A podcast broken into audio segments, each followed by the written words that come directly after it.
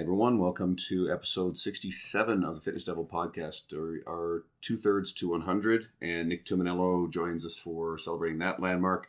Uh, Nick's been someone I've been following a really long time, and I'm really excited to get on here. This one's definitely an intellectual episode, so buckle in. We talk about what gatekeeper syndrome is and how it works in the fitness industry. Uh, his thoughts on social media, um, including how he doesn't reward people with his attention who troll him and are negative. Uh, definitely some key elements to longevity in the industry. And Nick's really great at challenging the industry status quo with uh, innovative ideas. So we discuss a bit of that, plus why he likes movies and doesn't uh, prefers movies over books. Uh, stay tuned. Hopefully you like it. Share, subscribe. Thanks.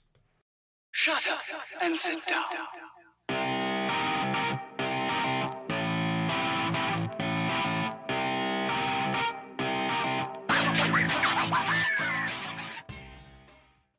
Hey, everybody. Uh, welcome back to the podcast. Today, we've got one of the premier teachers and educators in the fitness industry, someone who I have followed for a very long time. I feel like I've been saying that a lot lately, but that's actually the caliber of guest we've been getting here. So it's uh, Nick Tuminello, and Nick is a respected trainer, published author. I think you got, what, four books now? Does that sound right? Or is it way I've more than that? three published books. One is like a self-published, more like a workout book, and I'm working currently working on my fourth. Just finished the first draft actually. That's right. Working on the fourth. Uh, you've written for too many publications for me to try to list off here. Uh, T Nation being another one. So we've had a string of big T Nation people recently. Dani Shugart was just on the podcast. Bret Contreras, um, Charles Staley, Lee Boyce. It just goes on and on. And you're a regular speaker at fitness conferences, and that's actually where I met you in Spokane at uh, Tim Arndt's um, Inland Empire Fitness Conference, which was really super. And I'm planning on going back. So welcome, man. Glad to have you here. Well, I appreciate it, and you're really downgrading with me after all those awesome guests that you said that you've had prior here. So We went from like C list to now I guess you'd be a D. Like I always like try to rank our fitness professionals in like the celebrity world.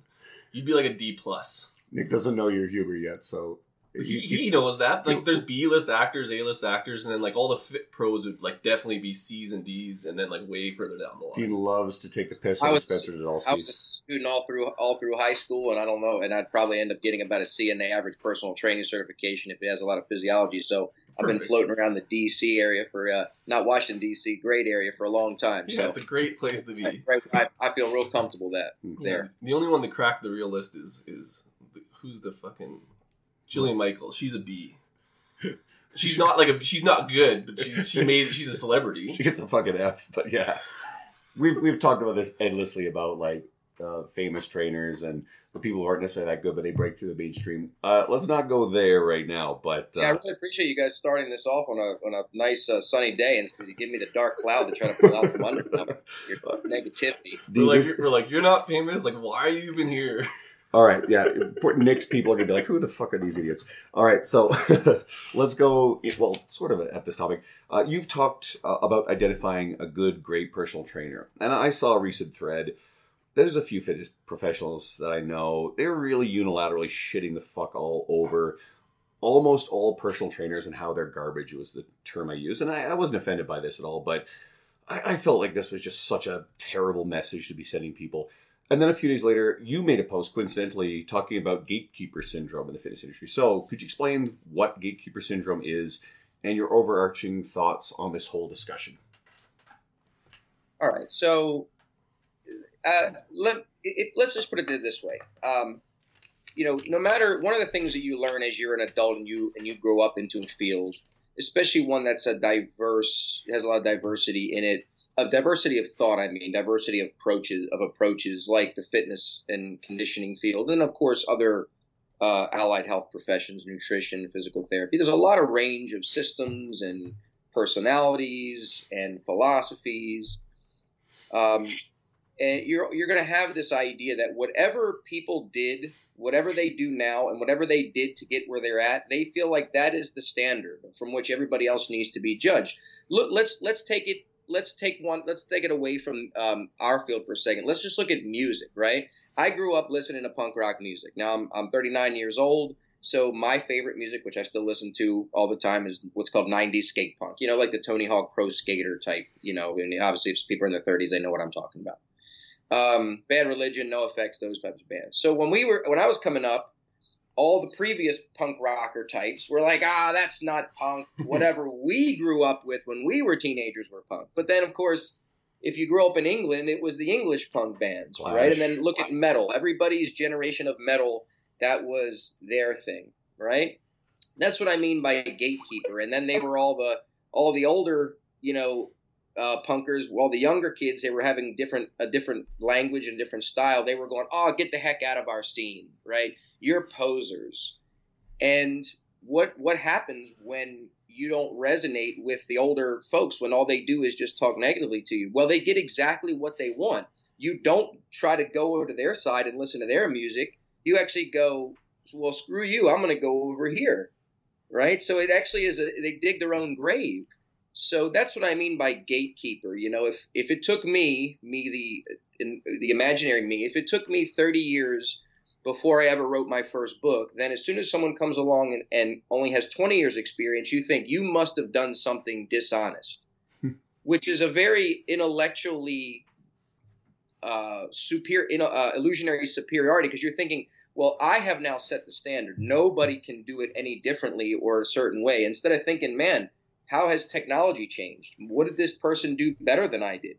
Maybe I educated this person, and by doing my job, I helped them not make all the mistakes I made, and I took 10 years. I accelerated them 10 years, which is what every parent or mentor should do. When you're when people who come up under you, if you're an educator and you're providing information, they should be standing on your shoulders. They should be able to see further. They should be able to move along faster that's you doing your job. That's not you turning. You shouldn't turn around and then go. You should pat yourself on the back. Yeah. You shouldn't try to squash them down. So that's what I mean by gate gatekeeper syndrome. And the thing that's just we need to realize is it's purely subjective. Um, I'll, I'll I'll bring it back to training. When you know when people say one of my favorite lines I hear people say is, "Well, just stick to the basics," and I go, you know what? We talk about the term functional and we say, well, it's a it's a buzzword because it means different things to different people. Well, so does the word strength. If I ask my professional rock climbers how you feeling, and they say I don't really feel strong today, they're not talking about barbells. So, it, so strength means different things to different people, but nobody says it's a meaningless word. Now, when when we say the basics, well, that's as subjective as it gets. Because if I talk to a corrective exercise oriented trainer, now there's numerous schools of thought within that, uh, and then I talk to a powerlifting oriented trainer and a bodybuilding oriented trainer and a 3D functional movement trainer, what they perceive as the basics are completely are completely different. One of them it's standing in 3D. The other one, it's you know you got to isolate before you integrate. The other one, you have to work from you know inside to out, right? You hear all these different terms. So that is as relative, and that means different things to different people as well. So we all say these things and assert these things, but never analyze that there are plenty of other people just as experienced, if uh, or, and intelligent, if not more so, who have the same resume, if not more impressive, who say the exact same thing but have mutually different or mutually sometimes mutually contradictory perspectives on what good training is and what the basics are and what is a good trainer and how much experience they need and blah blah blah. And it always ends up being exactly what they demonstrate. How convenient right? One of the things that I think, especially when I see a lot of really negative language that describes most or all personal trainers as being bad or unqualified, we know that there are plenty of unqualified people in the industry. We know that commercial gyms, especially, tend to be populated with trainers who don't have probably much of a certification, enough experience to probably know how to teach this stuff well. But these big blanket statements can then sow mistrust and especially coming from people in the industry. If you are spreading this over your social media and you have followers who are not in the industry, then they start to mistrust the entire industry. And these, these are people who really need the help. So I, I don't know. What are your thoughts about that? Well, I would just say that, like, you, the big thing that you just said, the the the, uh, the signal froze there for a Yeah, second, so I'm sorry if I'm slightly delayed behind you. But um, what you said is the people who really need it, and uh, or the people who want it. That's actually the most important part. Is that you want to focus on the people who really are hungry for it, and you don't want them to become not hungry, or at least become not hungry from it from you. And like I said before, it's a self fulfilling prophecy. We often dig our own grave because when you go up to someone and all they do is they squash down your questions and they don't like, you know, they mistake they mistake unique thought um, or challenges or questions, inqui- inquisition and curiosity for challenging them, or just say, oh, well, you're not experienced enough to do this yet. And I always say, you know, you're never too experienced to be full of crap and have bad ideas, and you're never too inexperienced to have a really good idea, right? Um, uh, as long as you're using good philosophies and methodologies to get there. So, you know, the, the quickest way to turn people off is to have that kind of angry, crotchety, ah, Yeah. you know, that kind of mentality. This is how it's done, kind of thing. And and then there's going to be other people who are younger. and They're going to be they're, are going to seem or they're older, but they seem more relatable and they seem like more older versions of you. Hey, this is fun. I like this. What do you got to say? You know, and you're always so the people who are always bitching about why people aren't this way, that why people aren't like them, they're digging their own grave because if you're always bitching and crotchety, then you're not you're not attracting people to listen to you, right? You you may get a few people who are attracted to that highly authoritative mindset because that's their personality type, right? And we we, we often forget that there's a highly uh, personal from a personality type um, attitudinal disposition aspect to training. You know, I mean, if you, I don't like very authoritative type uh, mentalities. This is why I'm not fit for the, was never fit for the military. And I certainly never, I didn't go to college, but the, one of the worst things I would have ever been not caught dead near is all these frat houses. That, that kind of mentality is just not my thing. So if you approach me, even if you're talking about fitness and you display that sort of attitudinal disposition, I go, I can get that information that you're provided, but I don't like the style in which you're providing it to me, and I don't like the flavor. Right? You, we're all talking ice cream, but one of them is mint chocolate chip, the other one is chocolate. Well, the weird Right. thing I was, uh, the weird thing I was thinking is like the the consciousness of that strategy. Like, there's some people who want to be crotchety, and that's what gets them, I guess, their viral appeal. But then there's the people who are just like that, and it's kind of interesting if they're like trying to be like that. You know There's what I an mean? audience for everything. That's what I mean. It's different if it's informed. If that's your informed way of doing it, like all the power to you. But I hate people that are closed off just because that's how they are. You know what I mean? Like they don't even know that that's why. I just hate people that yell at the screen. Am I yelling at screen? No, but there's this there's this jackass, and I keep seeing his videos, and he's tilted sideways, and he wears a bandana, and he's just Oh. shouting and screaming at the screen really fast. And I see people share- Robert Frank. I don't know. I, Yeah. I, I see people sharing this idiot, and I'm just like, I, I don't, I don't care what this guy says. This, this is a real big turnoff. But I think a lot of people like it because it does go viral. So. But you just you just talked about him, so clearly there's the it's. We got to remember some out some, and I'm not validating the guy. I that you know I could care less. But what I'm saying is, you get when it comes to social media stuff, and this is important. We are it's about attention, and I'm not Mhm. saying that in a negative way. Mhm. Um, you have to grab people's attention first. Now, what you do with their attention once they've got it, Yeah. that's you know completely up to you. But what I'm saying is, you know, because there's so many other people doing it, it's up in the level. Sometimes you got to do some things if you want attention. So you know, the, the the fact that the dude, you know, you had mentioned him, he stood out enough to you Absolutely. is mainly, you know, is really shows that the attention aspect of it is working. Now, I can't speak to the quality of what the person is talking about. It's video to video, but I guess what I'm trying to say is that we all have to realize that we forget about the attitudinal aspect of this, where you know there's reasons why people that you like certain people in the field and you don't, and normally it has to do not with the information because if they're talking evidence, they're sharing the same studies, Yeah. Right? Or but it's the style, it's the delivery system, right? I mean that's the difference, and that's why you more resonate with people or don't, and that's why I certainly don't, and that has to do with my personal attitudinal disposition. So it's one one thing I why I say is it's always personal. It's not a personal attack if you challenge me on a research study or you just say, well, you left this out. I'm going to be wrong about things. You're going to have read studies that I've not seen and vice versa. But if we don't communicate in the same way, if I'm highly authoritative, which I'm not, and you're anti that, we already are starting at a problem because you interpret language, you interpret tone, you interpret style in a completely different way than, than I do. It, it also goes to what we were talking about off air, and we usually sort of like are very careful about this sort of topic. But when you have fitness professionals who really dive heavily into politics or social social ideology as part of their message, and for me, I've got a bunch of friends who do this, but I prefer to stay apolitical in a public realm, and I prefer to consume knowledge from people who are apolitical and don't venture into the social stuff. So, what are your thoughts on that? Um, I say it's good for people to do what you. I grew up as a punk rocker, man. It was all about individual. You know, be yourself. Um, so if that's the best way you feel like you're comfortable and communicate, and you know, and you find an audience, good for you. Do your thing. Now, speaking of my thing, I would probably say I'm more fit with your thing. I personally don't really give a shit about people's political views. Um, and it's not yes it's around. You can't get away from it. You know what i mean? You they, they say if you know if you don't find politics politics finds you.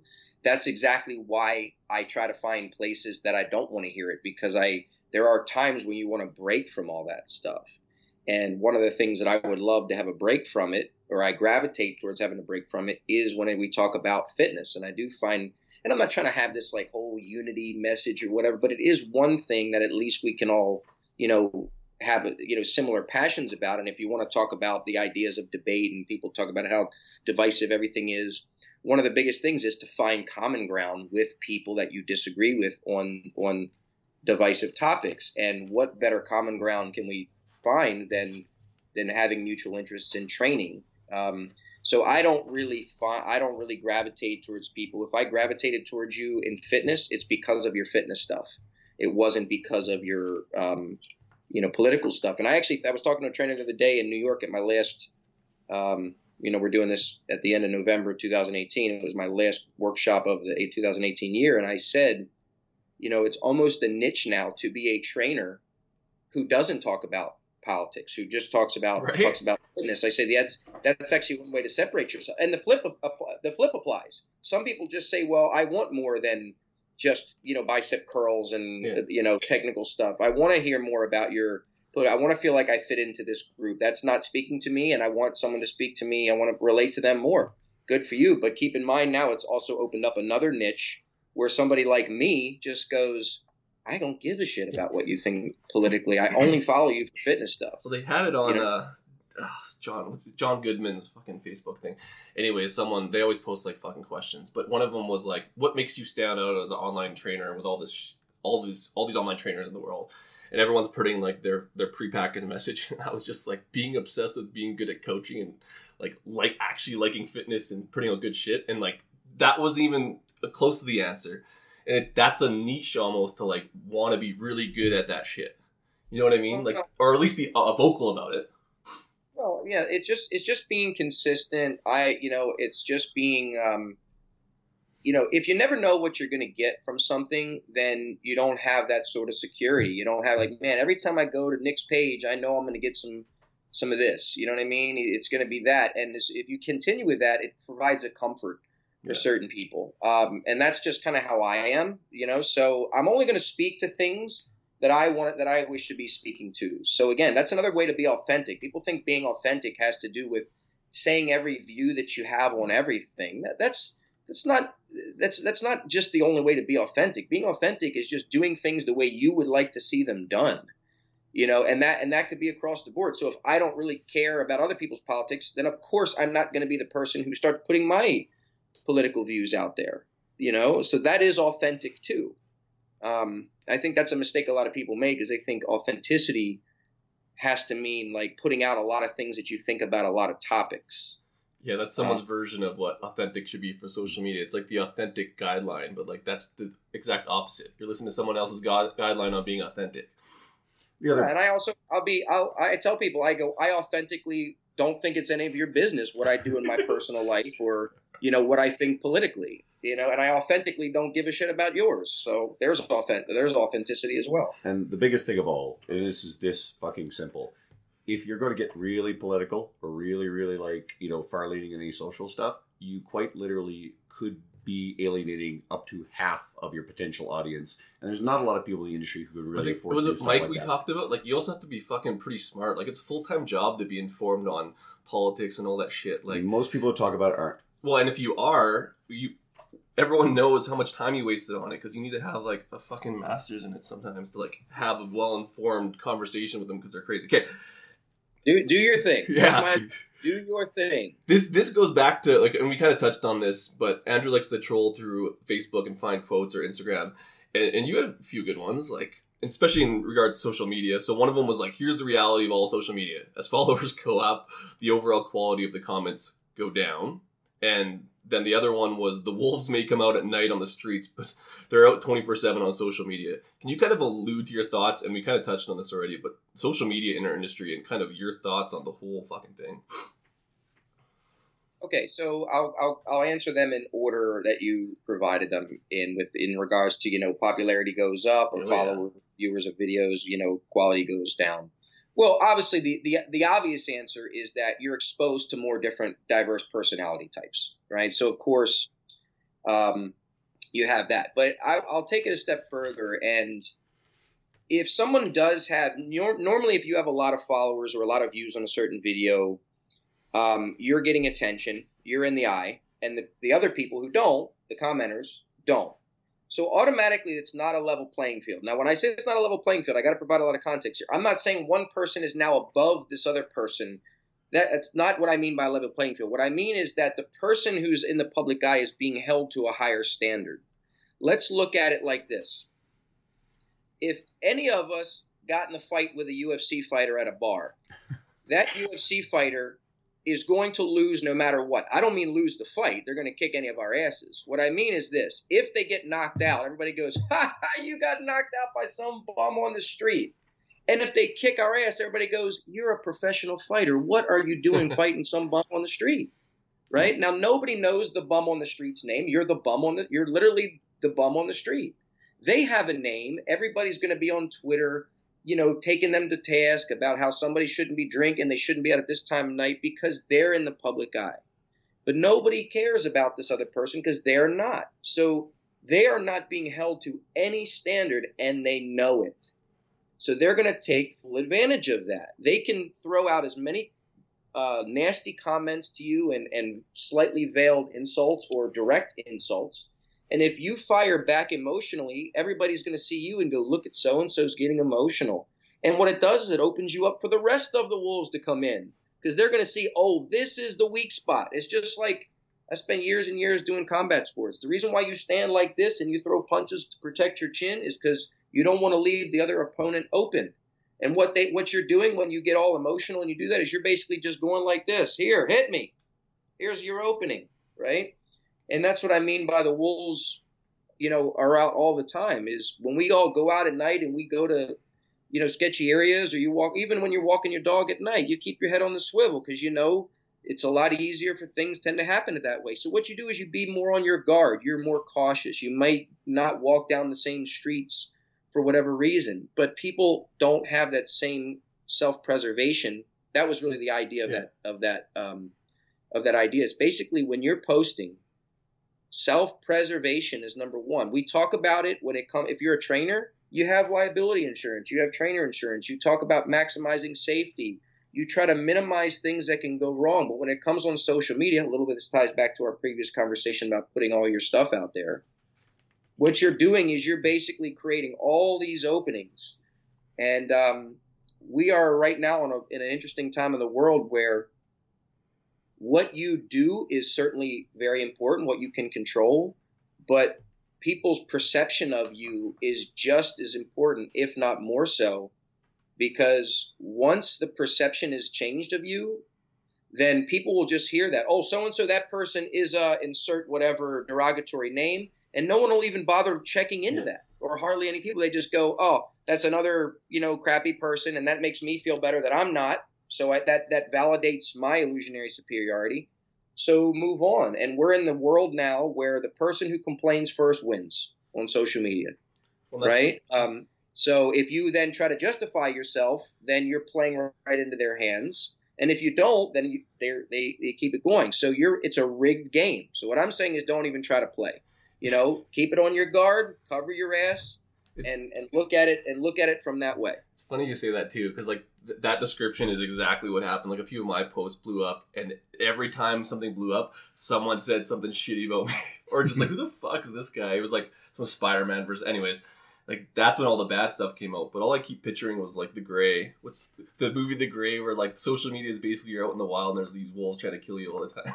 Um, it, And it's true. They always come out with the people that are kind of popular. it, we've oh, Oh, there's the connection good again. All right, awesome. how much did you miss there? Ju- probably just a I, second. I heard you say the gray, and then it, it I, I was gonna say the social media is basically like essentially I, I picture it as the Grey now after your description, where like the dudes in the woods and the wolves are just trying to kill everyone like all the time. You always have to be on your guard. It's like it's always night on social media. And going back to what you said about as follower counts go up, you know, some of our friends and people who've been on this podcast are some of the ones who get who big, followings. And I think of Spencer Nadolsky, I think of Bret Contreras, and we've talked about this on their episodes and how like they get some really ridiculous comments. Now Spencer likes to just post them and have some fun with them, but uh, you do see that exact effect you're talking about. Well, you so, okay? I mean, and that's fine. Like I said, you know, it, it don't, it's not just do your thing, but let other people do their thing too. Well, and, You know? and this is good Um, to hear from you though. So like we have people who are listening that are trying to get into social media and do all this. What would I know you kind of alluded to it, but what would be your I guess advice to them if certain things like that appear? Like so people start trolling them or saying shit about them. I would just say don't give them credence because that's really what um, the fact the idea that you want to go back that's an emotional response. And you really have to it's just like a fight you know as soon as you get emotional you start throwing wild punches and leaving yourself open. And um, I guess you're you're playing as soon as you do that you're playing a rigged game. You have already lost. And you have to set a precedence. And people what happens is people will see oh this is how you get this person's attention. This is how you get their time um, I, and listen one of the things i've been saying for years is i say an interesting thing happens with paid professionals right let's look at it in this field Yeah. so if i'm a trainer i have people who want my services and they pay for my my services and justifications as to why i give them what they do right but if you want it for free, all you got to do is give me shit on social media, and all of a sudden I start posting research to try to validate, and you get all my time for free. So what I've demonstrated is, well, if you want my services, you got to pay for it. But if you don't want my services and you disagree with everything, then you'll get even more of my time than my paying clients, because now I'm arguing with you. That's the actual opposite precedence that you wanna that you wanna say, and you're getting it for free, and you don't want it anyway. So what that does is it sets a precedent. So you have to be very, very consistent and set guidelines, even though that you're not writing them out. People see consistent behaviors and they realize. Um, and once you're uh, once you show that you don't have any of these soft spots and it's not an emotional thing for you, or I'm not saying you don't have emotions, you're not a robot. I you certainly read things and go, what the h, you know. But then if you just let it go and you take a knee on it and you let it just disappear in the abyss of social media, which is where all social media Yeah. posts go, um, then it all goes away. And after a while, those things don't come as frequently because you're not honoring them. You're you're not you're not. There's nobody has any evidence that that's the way you work. And they go find someone else who give, who allows them that. Well, there's different professionals with different reputations for this. I mean, you, as a great example, this stuff doesn't go on in your social media because you don't cater to it. I've seen it go on, like people challenge it, but you, you deal with it pretty Yeah. pretty well. But you, But you know that. I want cha- I want good challenges. Yeah. Uh, I you know, I learn a lot from that. So challenging ideas and attacks on one's character or just somebody wanting to be um, most of the time people just want to use your platform as their personal sounding board. Absolutely. All right. Um, and then okay, fine. You you you roll with it. But like I said, um, there are very easy ways to to not be an asshole to it, but also not um, n- not um, give it a lot of a lot of credence. I'll tell you one of my favorite go-to lines, and it's it's it's not canned. I said it one time, and I went, "Wow, that's probably the best response." And if it's a good response, it's like eating a good cheeseburger, having a good coffee. You keep going back Yeah, absolutely.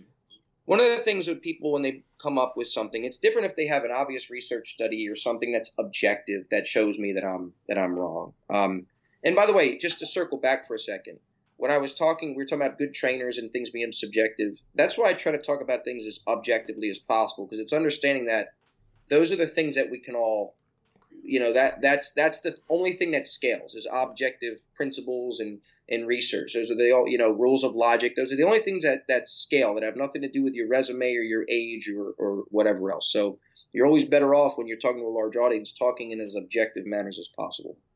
But that being said, outside of that, if somebody um, brings up a, a contextual thing, right, which is a favorite of mine, you know, you say something general, and of course it's obviously general, so any specific conf- uh, counter to it is somewhat of a straw man because you're like, well, yeah, I know that, but this was a general statement, so of course there's going to be exceptions. You know what I mean? Um, so one of my favorite things to say to, to, those types of things is I just go, that would be a great article for you to write.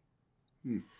And and what that does is two things. One is it's not negative, it's encouraging. But it's also a challenge and basically says, okay, well, you put yourself out there, and what you're going to see is there's a lot of yous out there who also will pick apart your thing because my favorite quote, I didn't make it up, it's a Thomas Sowell quote, is there are no solutions, there are uh, trade offs. So when you're dealing with practical solutions or your p- proposed practical solutions, there's always going to be things missed. There's, you know, if you move farther in this direction, you're moving away from this direction. If you move higher up, you're moving further away from down. So go ahead, you put yourself out there, and what you will have is a better perspective when you see the same thing. Just like any of your friends who have ever, or you guys who have ever done service at a at a restaurant. You ever notice that your friends who were servers for years, they start doing server shit at the table. They start stacking plates and napkins. Why is that? Because they know how hard that server is working, and they figure if I can help make this person's day a little bit better, because I know from the behind the scenes, I know all the assholes you deal with. I know when the kitchen screws up, you have to hear it, right? So you know what? I understand that. I have perspective. That's why I tell them you do that yourself because you will have a better perspective. Well, and uh, this is kind of interesting. I don't know if you've talked about it, but I would assume at some point your methodology into doing all this stuff wasn't always like this. Was there like a changing point in which you dealt with a lot of these things in a different way and then you kind of turned over into this way of thinking? Oh, he froze out. What did you hear there? I heard your your methodology. I was gonna, yeah, I was gonna say, has this kind of grown as you've grown as a trainer and as you become more popular? Like your method in dealing with all this stuff. Like, was there a time when you dealt with this in a very emotional way and found something that kind of impacted you to change that approach? No, um, no, not. It's not that. It yeah. was gaining perspective myself. Yeah. I got into this with a big chip on my shoulder, looking at other people and then as soon as I got into it more, um, I realized from the other the other side of the the perspective. So, um, but I never I never address things emotionally. Just it's just not how I work, and um, um, you know I'm sure I've you know there's certainly times I've failed, and I look I could say that better. I did spend too much time. I'm not saying I didn't make mistakes, but getting too emotional about something has never been uh, is not not a mistake that I have made. Um, that's not why I'm bringing it up. I would, like I said though, it yeah. just you get a better perspective when you're doing things, um, you know, on your, uh, you know, when you see things from another side that other people just would not, um, you know, would not know. Anyone who's had the kind of longevity in the industry you have is going to have evolved in some way, shape, or form and changed some attitudes, but it doesn't mean that you necessarily were, you know, this this fucking hothead early in the career only to be called down later. So, yeah, you. I appreciate that, and I also listen. I also I, I invite challenges and criticism mm-hmm. because one of the things I didn't like about other people that I came up from is because they always everything was squashed down, and that's yeah. not honoring individual thought.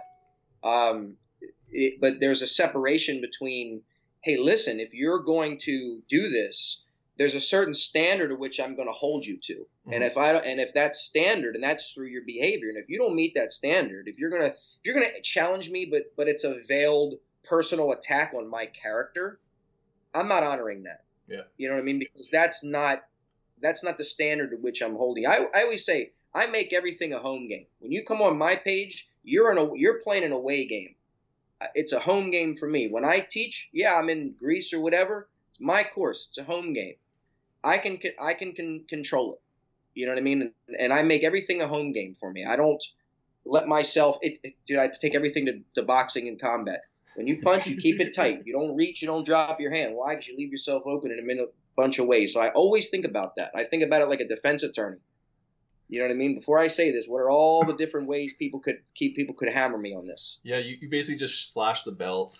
Like you just like fucking try it, and everyone else is kind of open to it, and they get a lot of it. Because I was trying to look for people even trying to, even on your Facebook, trying to challenge you that much, and it just doesn't seem to happen because you have really good responses if they do, which is good. I, I that's a good skill because it doesn't blow up.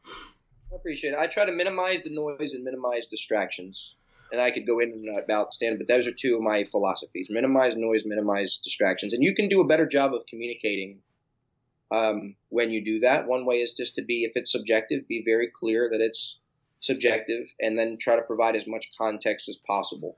There's certainly times where I've looked and I've failed on.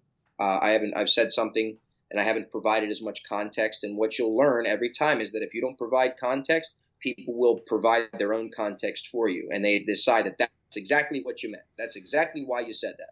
And it always seems to be the lowest reason why. Whatever whatever they decide is the most sinister, lowest, you know what I mean, Yeah. personality reason why, the most they're always going to give that that's the one that must be the reason.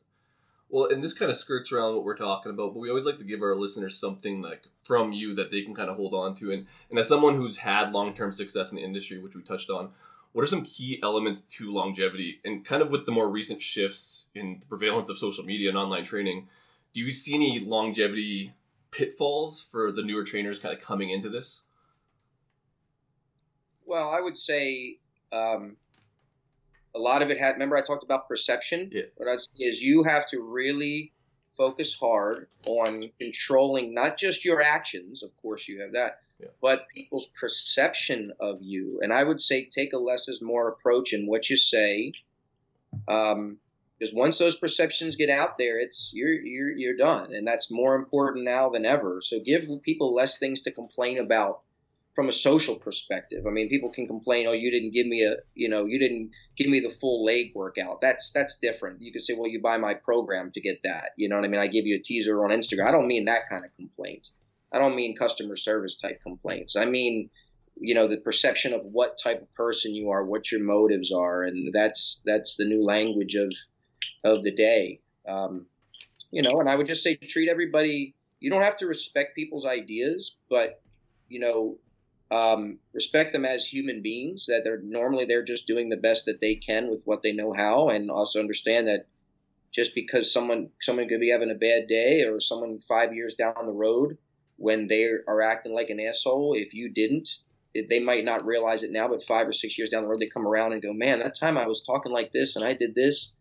Man, that one person, like they never, they never bit. You know what I mean? They never, they never dove into the mud pile with me. Uh, that's impressive. What are they doing? And they, and they you know, they'll, they'll come, they'll, they may eventually figure figure that out. So you just have to be, you know, be yourself, but have a standard of which you hold yourself to that you don't allow people to control. That's my other thing. I don't allow anybody to control my emotions, my approach. You know what I mean? Because that is giving you power over me. That's why I'm not offended by anything. Yeah. You know what I mean? And um, is is just because it's a power thing for me. I am not giving you power over me. I'm not going to get an emotional response. That's why I've never been emotional.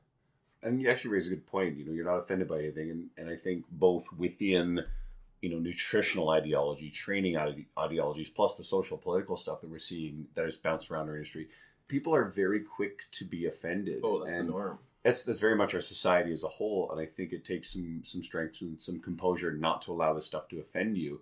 And I can't imagine what it's like to ex- spend all of your time offended by everything. That's got to be a really awful, it's stressful. angry, shitty place to be. It's a systemic stress thing. Like, yeah, I'm only get into that. yeah, let's not go too far there.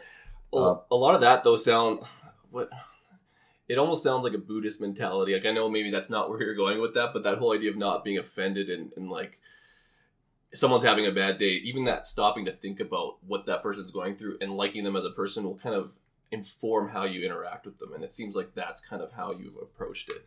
There's like a lot of crossover between that, anyways. let, let, let me let me say this. I appreciate what you're saying, but if you're going to put yourself out there publicly, then I would say try to be as positive and, and inclusive as you can.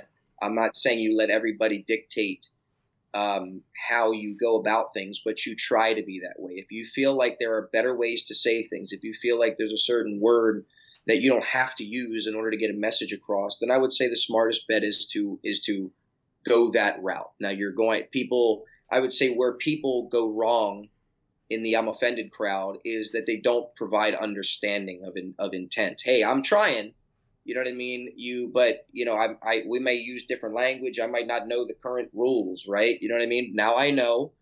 So thanks for informing me, but don't paint me as an asshole because you define a word differently than I do.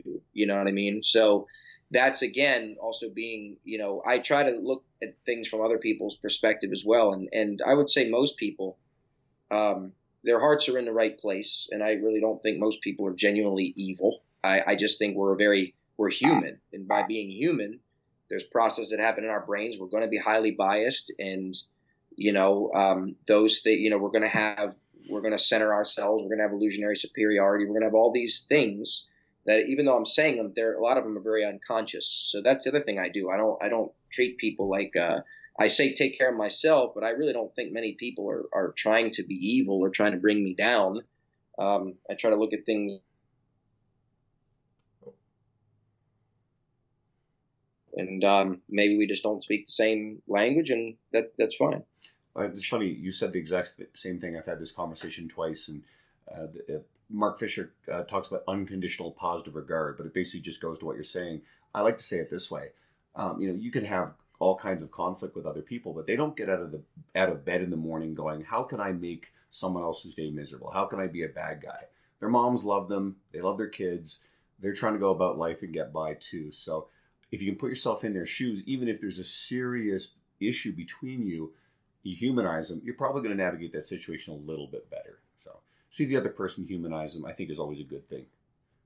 Yeah, I mean, I guess the last thing I'll say about this, and then we can move on to whatever other topics you want to move in on, is that I I minimize my interactions in this way on social media because it's just a really crappy platform to have any real human discussion because it's easy to inhumanize people when there's no person looking back at you and you can't and you can't do the back and forth you know when you can't see body language and all these things you know i mean um, it's it's a it is a recipe for misunderstanding misinterpretation for strawmanning and all one has to do is go on social media for a few hours and look to see that. And i would say to anybody to think that well that's not going to happen to me that that is as delusional as it you know what i mean? It's it, as it gets. So if they're wild you just have to go i'm not going to complain how the world is. I'm going to operate in the best manner i can given the circumstances you know? It's the reason why we do video even though we only put the audio. Is like now we can see your face. So we and it's it's very hard to interact with people when we can't see those and i think it makes for a better podcast but it makes total sense on It social helps. media without that. So you you mentioned obviously moving on to the other topics, and one of the things that um, following you for a long time, this is a really strong trend with you. Is you're really comfortable challenging the industry's status quo. A lot of ideas get very entrenched and they're repeated as gospel, not necessarily with a lot of evidence supporting them. Excuse me. Uh, squat depth being a really good example. You know, the militant, hey, you have to squat below parallel. Everything else is garbage. Um, where did being right versus falling in line with the crowd become important to you? Well i mean everybody thinks they're right um, so i, I don't want to necessarily i'm not necessarily comfortable with, with packaging it that way Sure. I would just say having honoring my own unique thoughts and putting them out there to see how they hold up. Um, and um, you know, it, it wasn't it wasn't about challenging the status quo. It was going to conferences at a young age and thinking, I'm not, I don't feel very represented here, or I feel like there's other ways that this can be delivered. This information can be delivered. You know. Um, uh, there was a lot of things, you know, I mean, knowing things about psychology, you know, understanding confirmation bias. I saw a lot of those things there. You know, I saw a lot of straw man arguments made, and then not thinking, you know, one presenter, you know, is, is basically trying to break us down into their method and trying to put us, make us floats in their parade, forgetting that we're going to go right into the next room at the next hour session, and there's going to be someone who says completely mutually contradictory things to them who says that just authoritatively and uses their same anecdotal evidence, but they just act like they that that doesn't exist, right? And it's like, well, you don't want you don't you want me to respect your anecdotal evidence because you have this resume, but you don't even honor this person's anecdotal evidence, but they have just as much of a resume as you. So wait a minute now, what you know? So with all these things, and also a lot of it was contextual. I'm a trainer, and people come and go to me on their own volition. But most of the people I was listening to are strength coaches and physical therapists. Where if you're a strength coach for a college and they don't want to do the workout, well, great, you're off the team, right? Uh, or if you're a physical therapist, well, then you don't know anything. You just tell them, hey, I don't know. I just want my rotator cuff to, you know what I mean, to come back after surgery. You tell me what to do. So it was a very completely different environment where, you know, in my environment, people are coming and going their own volition. And if I'm not honoring preferences to, I'm not letting them dictate the workout. But if I'm not honoring preferences, I'm not around. Yeah. So, you know, the language is different. The, the, the, you know, the approaches are different. The goals are different. Um, so it was just really not seeing that and going, well, I can either just complain about it or I can try to do something about it. And I'm a doer type person. Um, just it was more that, and um, and it was also just me being frustrated where a lot of people would talk a lot but not uh, not give me much. You know that was that was practical, um, or things that were not environmental specific. You know these people had their big gyms and studios, but yet I'm training at Gold's Gym and I can't pair up a lat pull down and a front squat because the lat pull down is at the opposite end of the gym, and if I leave one, the other one is gone, right? So it's like clearly these people aren't actually training in a real gym, like most of these people in this room, because most people in this room don't have a 5,000 square foot facility, you know. So there was just all these gaps that I saw, and uh, I said, well, okay, I'll just if no one's going to step up, I'll just step up and get do things in my own way that was all. It wasn't it wasn't to challenge anybody. It was just to put things forth the way I think about it. It just ended up being contrarian because it was very opposite to how the field the field is very top down, authority down. I was principles up. What do you want? You want hypertrophy? Well, then I need to create a stimulus to do that. You want um, strength? You know, then I need to create a stimulus to do that. Rest periods are going to be, you know, a different thing. Oh, you like fast-paced workouts. Oh, you don't like barbells. Okay, fine. We'll just put force across your tissues with dumbbells and bands. Your body doesn't care. I think, you know, so principles first. I think one of the better ways I could have said it uh, is you're constantly in this search for a better way, the truth, and you don't rest on some of these again entrenched principles that may or may not be well evidence based. So you're always searching for a better way and uh, and and that's why I like it. I, I've seen you present, and I, I think it's been twice. Yeah, so I've seen you present twice, and one of those was demonstration on just how to do uh, dumbbell rows better, and it deconstructed the mechanics of it, and it was actually quite fascinating, and it made the movement better versus the traditional way. So. Um, yeah, no, I value that approach to things. I was gonna say, do you think that there's that that has changed in the industry as a whole? Because like you're you're talking about, you were searching for these things as a whole has has has this been more evident in other people presenting like has that changed has there been a shift to that i well i mean it's going to sound biased to say i think so yeah. but i will give you a, a, specific example of when i it really hit home for me where i went holy crap like this is happening right now yeah. was when we were in australia at the ultimate evidence-based conference and I was getting a lot of questions about debate and skeptical thinking and um, and not trying to win a debate, but you know, like, well, how do we, you know, eva- and about about BS detection, you know, evaluating claims. Um, that was just not when I was coming up as a trainer. Nobody was talking about that. It was like so and so says this and that's that, and um, it was just like, wow, this is to the point now where this is normal to this group. Mm-hmm. Like, you know, um, they're interested in communicating with one another. They have a better idea that hey, I could be wrong and confirmation bias, and they're they don't look at, at challenges of ideas as attacks on one's character. You know, um, they don't look at a challenge of idea as well. You're just too young to you know how many people have you trained, but they're looking at the the argument based on its own merits, right? Um, you know, th- those things I went, wow, that was the first time I've ever been in an event where like the entire audience of 100 and some people, and I can't speak for every person there, but that, you know, the vibe was, yeah, this is normal. This is how we roll. And that was the first like realization, like, okay, this, this is a, there's some standards are, are, are changing or, you know, it's not just a few people. And that's what I was asking essentially. Like, how, have the standards changed? And I think as a whole they have, but fitness it's gotten bigger I, too. I think that this corner of the industry, you're going to see more and more professionals who present in this manner. Uh, Dean Somerset's fantastic for this stuff. Uh, Bret Contreras again, just two really good examples. Guys like James Krieger, I think, uh, would be great at this.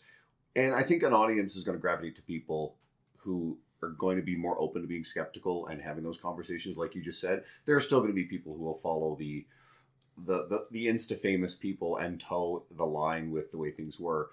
But I agree. I think it's getting better, and I think because of professionals like yourself and some of these other people we discussed, there are more trainers in the industry who are willing to think critically and actually value that. So if I, if I can just piggyback off of what you just said, Sure. the, the big term you just used, I was going to say it is value that. It's what we're talking about here is facts versus values. Now they're not in opposition. So when I say facts versus values, I'm not putting them in opposition. What I'm saying is that, and this ties back to what we what we talked about earlier about some people want to infuse the, the politics in there because that's a val- that's something that they value. They have a shared value, and they're just putting that out there. Hey, to me, life is not just bicep curls and deadlifts. It's also, you know, politics and whatnot. So I'm going to share my value, and other people are going to resonate that and go, oh, we're a part of a community here because I share that same value, right? What I was saying is, you don't get in where you don't fit in. I do not share that value. You guys do your thing over there. Have at it, right? I'm, I don't fit in. I'm not going to try to make you make me fit in, but don't try to make don't try to make you know me make you fit in either right? That's where problems occur. So the value, what I was bringing forth was a value system. It had less to do with the actual training applications. It has to do with a worldview, you know, and it really is um, contrarian to how things have gone before because everything gone was gone before was this top down expert trainer then client right? What I do is so the experts try to make the trainer little floats in their trainer parade, and then the trainers make the session about them and not the client. I like kettlebells, therefore you're going to do kettlebells, regardless of the goals you set. I like powerlifting, therefore everybody just needs to get strong with the old school lifts, regardless of what they said their goals were, right? I'm I'm the opposite, right? It's it's more about the being a unique individual and a thinking person. It's about principles first. So what I say is principle based, right? Scientifically founded. What does the best evidence say? And then obviously you're not going to have evidence for it, you're not going to have a study for everything. You don't need to. What do principles dictate? Right? What does a principle of specificity and adaptation dictate? Right? All research does is helps give us options on using principles and it helps to eliminate some things. Hey, a bunch of studies were done and this might not be the best way to go about this goal. Just helps kind of level the um, eliminate a few potential options. And then what do you want? Right? So what do you want? You want this adaptation, you want that adaptation. Well, I'm going to use this stimulus to create that adaptation, but this is a different adaptation you want. I need a different stimulus for it. So it was completely opposite. And then from an education standpoint, I taught like somebody would how you would buy a car, which is completely opposite of how everybody else does it. You know, the way we teach now, the way we were teaching for years and still are, is I'm going to make you regurgitate a bunch of physiology stuff and a bunch of this, that, and the other. Um, and then we're going to take a little piece at the end and just show you some practical, right? And then when you graduate, you're not going to know anything about how to train anybody. You don't know how to communicate. You don't know about exercise individualization, prescription, but you can regurgitate all this stuff. Well, that's like the car salesman. You say, well, you know, I'm going to look at a few cars, and they say, well, let me just tell you about the, the materials of the metal in the body and why. You just go, look, I don't care. I want to test drive it first. I want to see if I feel right in the seat. I want to see if the wheel fits right. I want to see if there's blind spots based on my height. If I like the test drive, then I care about the details. Right? So that's all I did is I just flipped education on its head. Here's all the stuff. Take it for a test drive. Do you like it? Yeah, this is really cool. Now you care about the details. Otherwise, you don't care. And the other way I can say it is that people were coming to learn how to make a paper airplane, and all they were doing was learning the aerodynamic principles. But still don't know how to make a paper airplane. But I can make a really good paper airplane and teach a kid how to make a paper airplane, have no clue about aerodynamics. So everything I just did was backwards based on my my value system. All you just see is the manifestation of a value system. Where do we find your guide to the paper airplane? I'm kind of. I'm like, this sounds like a good paper airplane. Um, sorry, bad joke. Um, this this one this one I kind of want to switch subjects. Is should, should you judge a trainer by how their client looks? Um, no, but you know I've written about that before, so you already know. Inside joke. Um, I would say you judge. You'd have to chat with the. Um, you'd have to chat with the, the uh, individual, and you know see what their goals are, and also see why they like to come back and how long they've been coming back. And uh, the, if a lot of people would say, well, they should, you know, why, why else people exercise? Well, if they're stronger, if they're more confident, if they lead a more active and independent lifestyle because of all the things you're doing. Um, obviously, if they've been exercising a lot more and regularly than they were before, all those are are success. So there's more reasons to exercise than pure physique related. Now, you know, increased bone density, reduction in all cause mortality. That's medical terms for basically trying to live longer and not die. Uh, yeah, who cares about that, Yeah, right? So- Um, so there's just you're if you judge a client based on how they look, you're saying the only reason you should exercise is is to look better, and you can look really great. Talk about it. Talk to any professional athlete or physique competitor, and both will tell you this isn't about health, no. right? Uh, I was gonna say y- y- it's completely true. When I was pl- playing football, looked great. I was fucked up. When I'm cutting weight for powerlifting, like that was the most unhealthy I've ever been. I think that that doesn't come across. Even we talk about social media, but that doesn't come across at like as the norm. I don't think people actually understand that. Yeah, I think if you do have a- aesthetic goals and you know you are looking for someone who is good at at fat loss or muscle building, there's nothing wrong with taking a look at the clients and use it in a positive way to say, okay, like this professional obviously knows what they're doing to get physical the results. But like you said, there's so many more dimensions to it. There's so more, many more metrics of success. I have a client, longtime client, who um, a little bit of an older lady. Um, you know, she lost a little bit of weight when we first started, but she was more concerned with losing, uh, getting her blood pressure normal, her blood sugar normal, both of which happened fairly quickly. She liked to lift heavy. She liked to do barbell exercises, and we gradually got her to come into the gym a little bit more. And just the fact that she was more comfortable, you know, was a big success. She likes to enjoy her lifestyle. She likes to eat and enjoy life and travel the way she does. Her energy levels are way better. And you wouldn't look at this lady and say, "Oh, she's ready to get up on stage."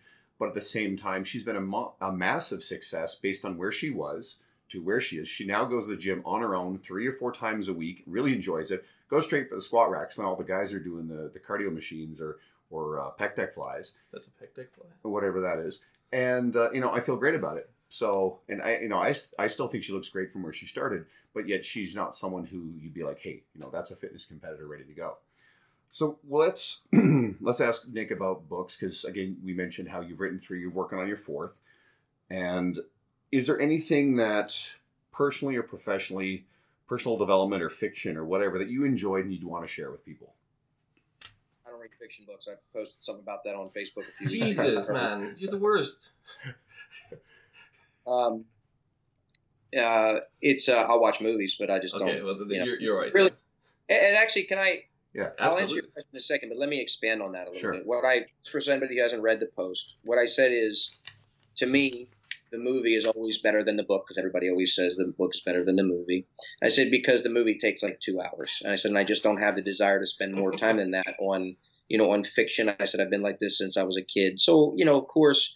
Um, and it was very subjective, but this is a good example. Um, my girlfriend took me to task on this one because she goes, that just seemed out of the, out of the ordinary with you. She said you provided no context. You just provided unsolicited. And I said, well, everything's unsolicited on social media unless somebody's paying me for it. I said, but I understand what you mean. I didn't. I didn't give some reason why I said that. So let me let me go into that a little further because I do think this is important. Um, all I've heard all my life is, and I know how I've been. I've never cared about fiction books for that reason. I'm a, what I learned is now called a task reader. Uh, not now as in a new term, but I didn't know it. Yeah. Um, I just didn't gravitate to me. I just thought if I'm going to put mental energy into something, I want it to have a d- immediate return and something I can use long term. Now, yeah, people can say you can it can enrich you and you can get inspiration, create creativity. I don't go against any of that, but that's to me that was just not the best way for me to feel the enrichment that I wanted. I wanted something that's more factual. objective. You know, reading a, a book on training or something like that, or about social psychology. That's just more what I resonate with. But all my all my life, I've heard people say this, and in you know, it doesn't it didn't speak to me. So there's two things that can happen when you hear that. You either think, and when you hear it from so many people and repeated, you just think maybe there's something wrong with me here. You know, maybe I'm missing out on something. I'm not inclined to do this. So then you you want to try to force yourself into it, and obviously when it doesn't fit, you think you're the problem. So the reason why I say that is to as someone who's accomplished, you know, things in their life that people look at and go, "Wow, you work really hard and you you don't just work, you've done things, you know, that we can grab onto." Then it, it, I was speaking to those people to say, "Well, it's okay to have this perspective too. You know, it, it doesn't put you in some negative box that if you don't resonate with this. So that was the reason why, right? Of course, it's not going to speak to to other people, but to take it a step further, I'm not arguing this point because it's all subjective. You know, it's yeah. like arguing whether you like chocolate ice cream or not. It's purely a matter of taste. But I do want to take it a step further here because it's relevant to people who want to create things, people like you, you guys, who you want to put your own stuff out there. Is anytime someone says, "Well, it's all about," you know, when you read the book, it's all about imagination, and I really, you know, you get your own thing, and I go, "I'm all about imagination and creativity too," which is why I do my own shit. Right. The, the the the step further in imagination is not to build off of somebody else's thing and imagine what they thought or what you thought of someone else's idea. If you want imagination, create your own thing from scratch right? And do your own thing. That's that's if you want imagination. Now the problem is because i use so much of my own creativity to be able to communicate complex thoughts in simple manners or at least things that i do intuitively that i have to simplify i'm so mentally drained from that that i don't have the i don't want to develop the energy uh, put out the energy or don't have it to then be imagining some other thing about Harry Potter or Spider Man or whatever. I want the passive. I want to say someone else got paid to imagine it for me and go check this mm-hmm. out. This is cool. So that's why I like going on cruises. I don't want to go to Italy and have to take a road trip and map it all out. I want to give you my 1500 bucks and say, take me to these seven islands, feed me at these times. I don't want to think because that's all I do in my life. So the the overarching thing to let people know is some people it's okay if you're not into that because maybe it means you're expending a lot of mental energy in your life doing your own creative stuff. So when it comes to entertainment, maybe you just want the opposite. You know, I like TV because it's mindless. so everybody always watch TV you know, almost like, yeah, okay, you're so much better than me. You know, you're so much better than everybody who doesn't watch TV. oh, it's such mindless entertainment. That's exactly why I like TV. Is this where you drop that your new, like a new new book, you're actually writing fiction? right. So anyway, um, again, it's not an argument. It's just, you know, the, I, I did a horrible job of providing, you know, hey, I've been hearing this all my life, and it can make you easily make you think that you're the issue, right? But in fact it's it, it demonstrates a certain quality, and it actually doesn't mean you don't have imagination. You know what I mean? That, that you weren't. So that that was a little more explanation there. All right. So you asked me about. Um, You've read books, yeah. Just not fiction. What, yeah. Well, I mean, like, what books did I like? Like, or just like, what impacted you the most? Like, is there one book that you give to people that are like listening? Like, man, this guy knows stuff. Like, what was that book for you that kind of changed things? There's only two train. Let me let me be specific yeah. to the, the mm. fitness training for a second. There's only two training books that I read, and I read a ton. You know, um, from muscles testing and function to biomechanics books to you know programming books. Um, the only two books that really resonated with me coming up as a trainer and still to this day when I look as influential is in no particular order. Uh, is Facts and Fallacies of Fitness by Mel Siff.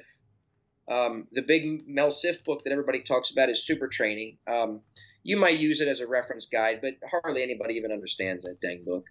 Um, I hardly ever see it referenced. You know what I mean? It's it's not extremely practical. I know people say it's a kind of a must-have, but I just think that's just one of those things that cycles through. Um, Facts and Fallacies of Fitness by Mel Siff, and um, The Essence of Program Design by Juan Carlos Santana, not the guitar player, obviously. Because JC's book was the first program design book. It's a spiral bound self published book. Came out in 2004. That was like written by a trainer that had that was about the client and it was more about training. It was less about periodization. He talked about periodization, but most program design books are based on Eastern Bloc models of periodization that were designed to peak athletes for Olympic competitions and for college competitions. Your general fitness clients aren't peaking for anything. Your general fitness clients come in and they go, "Can we not do legs today because my knees are sore because I was in my garden all day?" Right? You got a periodized plan of squats and deadlifts, you might as well ball it up and throw that shit in the garbage. That's the stuff you deal with every day as a real trainer. So you realize that that kind of periodization models just don't fly with most trainers, uh, most clients that most trainers are dealing with. So that's why they didn't resonate with me because I was a trainer first before I got into all this stuff. I started at 17 years old. So I had a good idea of practical implica- applications, and that informed me when I read books. So outside of um, outside of training books, now I'm not saying there's those are the only books I like. There's certainly great books that people like Brad Schoenfeld have written and other people. I just mean they were influential to me as a young young trainer, and still they've colored a lot of what I do uh, to this day.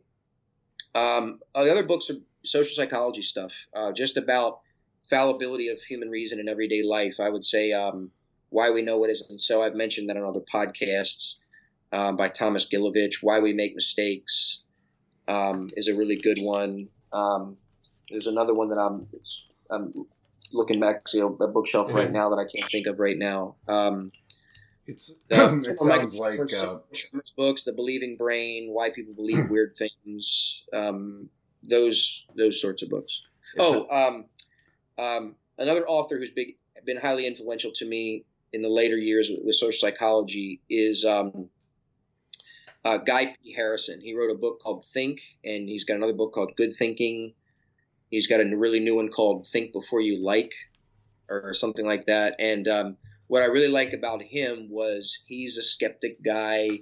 He challenges beliefs. He's got even books challenging, you know, religion. But he he's super conversational and not adversarial, even about the most what are divisive topics. And to show how that is done, it takes a lot of intellectual work and a lot of thought to do it, but it shows it can be done. And there's a lot of you know, there's it's very common to look at science-based people in skeptical community as assholes, and you know what? They are. They all they do act like, you know, assholes to people. Um, and that is not the way gatekeeper syndrome. That is not the way to bring people around to your way of thinking. Is to treat them like shit. You know, I was gonna say this might just be a last piece before we end up. Is when did you make the shift or interest into social psychology and kind of diving into these topics? Was that always on your mind at seventeen, or was there like a shift somewhere in your career? it was very simple. It came from going to fitness conferences. Yeah. I need to provide a little context here. My mom was a bodybuilder in the 80s. I've said that many times if you listen to me before you hear that. But one of the ways my mom, one of the things I haven't said is one of the ways my mom and I would get together because my parents got divorced, lived in different states, you know, custody went back and forth. But one of the ways my mom and I would be able to get together is we would meet up at fitness conferences, right? So my mom was always been in fitness, and as a kid, she influenced me. So I was interested at 13. So I was going to fitness conferences at 13, 14 years old. All right. So with with my mom, um, that was how we bonded. We did that. You know, we still do it to this day. All right. So um, I'm sorry, I kind of lost my train of what we. I was gonna say when was when I got that, psychology. yeah. So one of the things that I found really interesting was I would go to one room and there'd be a very uh, accomplished expert saying something. And then I'd go to the next room in the next class block, and there'd be a just as accomplished expert saying something mutually contradictory. And I thought, well, why is that? You know, like that was interesting me. How is it that two really smart people, this person and this person, um, can kind of look at the same thing, make the same claims. You know, well, this is the way you approach people with back pain. This is not the way you do it. Well, whatever. You know, this is the best way to strengthen the leg. Whatever it was. Um, um, and but how can they come away with completely mutually, sometimes mutually contradictory things? And then of course you have other intelligent people who buy into this system and that system, and they go against each other. Um, I was curious to figure out some. There's got to be something deeper there. Um, so that's what got me into social psychology. You know, um, that that was that. I, I didn't want to keep making the same mistakes. Yeah. You know, I didn't want to buy into one thing and then realize ten years later that was false, and just go, well, it sounded good at the time. I have no less common sense now. They they use no less anatomy. So why did this sound good, and why did it have so many practitioners convinced, and why did all these practitioners say I see it working? But then all of a sudden, ten years later, every everybody just forgets about it and it's the next thing. And it's like, well, what about all those practitioners that said it worked? You know, like you know, so what's happening here? What you know, why is this stuff happening? Um, and other stupid things like uh, you guys. I don't know how you guys are probably around my age. I'm 39, but I'm So I'm like a year older than 80s you. I'm a year older Do you remember? Nick. So remember in the '90s where everybody hated Phil Collins, Yeah. right? Phil Collins like represented everything everybody hated about the '80s. But then in the 2000s, Phil Collins is is like oh, it's just a good artist, right? And like if you notice that in music, where as soon as a music genre changes from like a decade, whoever represented that last genre or Yeah. is like the worst ever, right? But then 10 years after, the next generation, they don't really care about that anymore. So then it's just music, right? And I looked and I'm like, why is that? Why, why is why do people perceive these things differently? It's all perception, you know. Um, so I was just really curious to learn more about how we think. I thought that was the best approach to learn, and it was a game changer for me. I know that sounds cliche, but it, it really was. It was much more, oh, yeah, I got to be more humble about what I believe. And I'm a biased human being. And just because I see it doesn't mean I know what I saw. I know an outcome. I don't know the mechanism of why. I know when I see a magic show, I know the magician started there and appeared over there, but I don't know why. And I sure as heck know he didn't dissolve and become a ghost and actually transport himself like in Star Trek. I think I think that's the that's the one tidbit I think like at the very end that we can close out on because that context right there, if you can't get anything out of that, well, that's that's on you. I think that that's a very good lesson for people. Except for at one point, I don't know, the uh.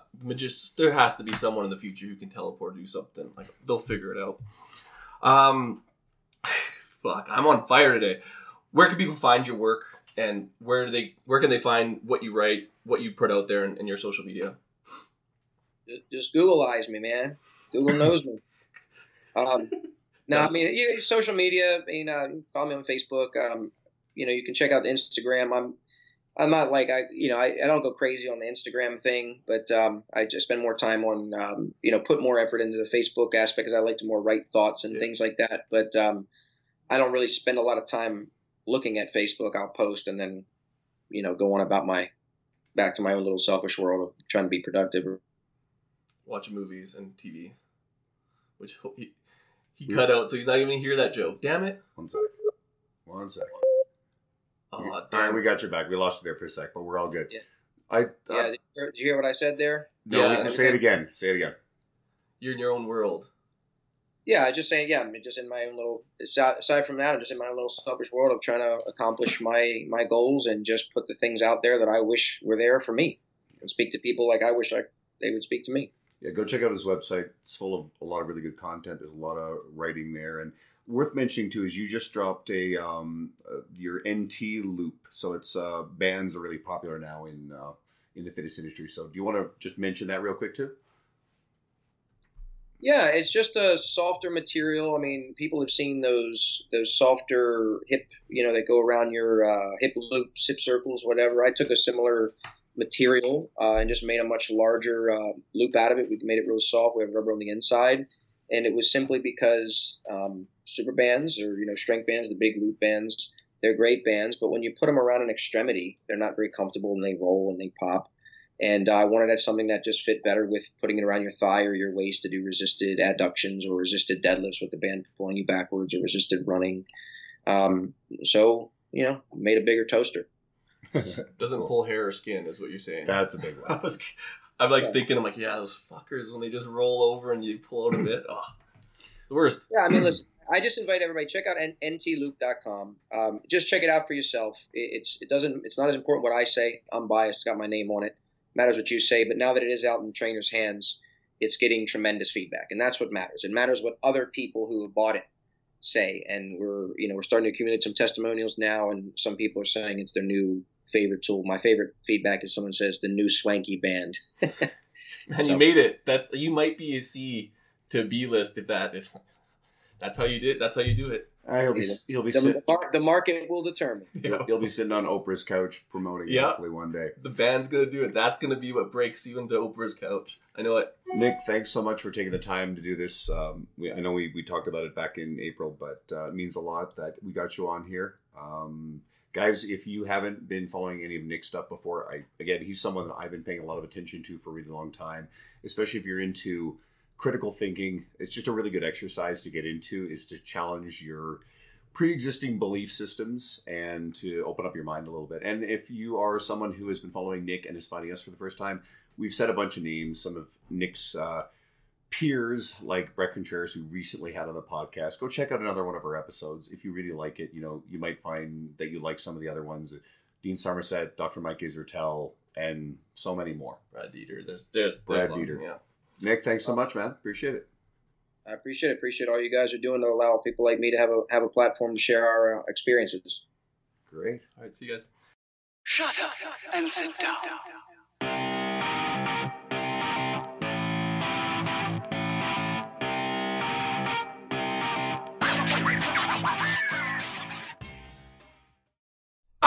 The god of hellfire, and I bring you fire,